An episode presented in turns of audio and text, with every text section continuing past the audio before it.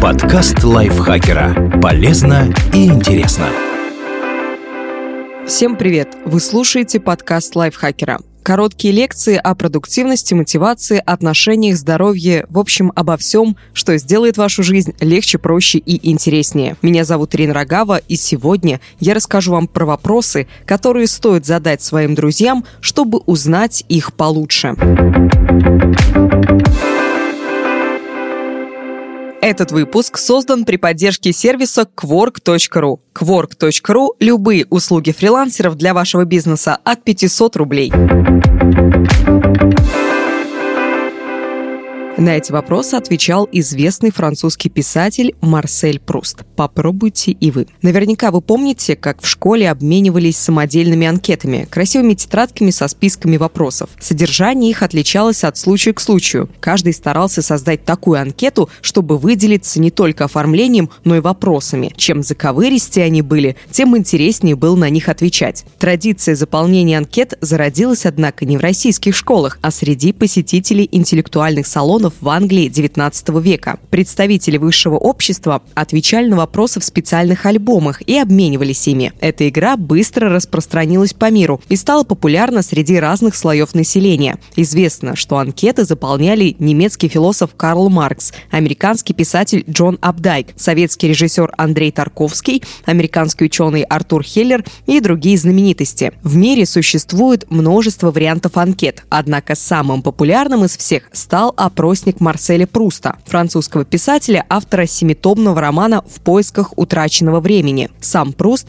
заполнял анкету несколько раз в жизни, но до наших дней сохранилось лишь два варианта. 1886 года, когда ему было 13 или 14 лет, и 1891-1892 года, когда ему было где-то 19-20 лет. Опросники включают, соответственно, 24 и 31 вопрос. Так как анкеты повторяют друг друга, я вам расскажу более полный вариант. Многие из этих вопросов могли никогда не прийти вам в голову, и вы можете задавать их не только друзьям, но и самому себе. Итак, вопросы. Назовите вашу самую характерную черту. Какие качества вы больше всего цените в мужчине? Какие качества вы больше всего цените в женщине? Что вы больше всего цените в своих друзьях? Что является вашим главным недостатком? Какое у вас любимое занятие? Какова ваша мечта о счастье?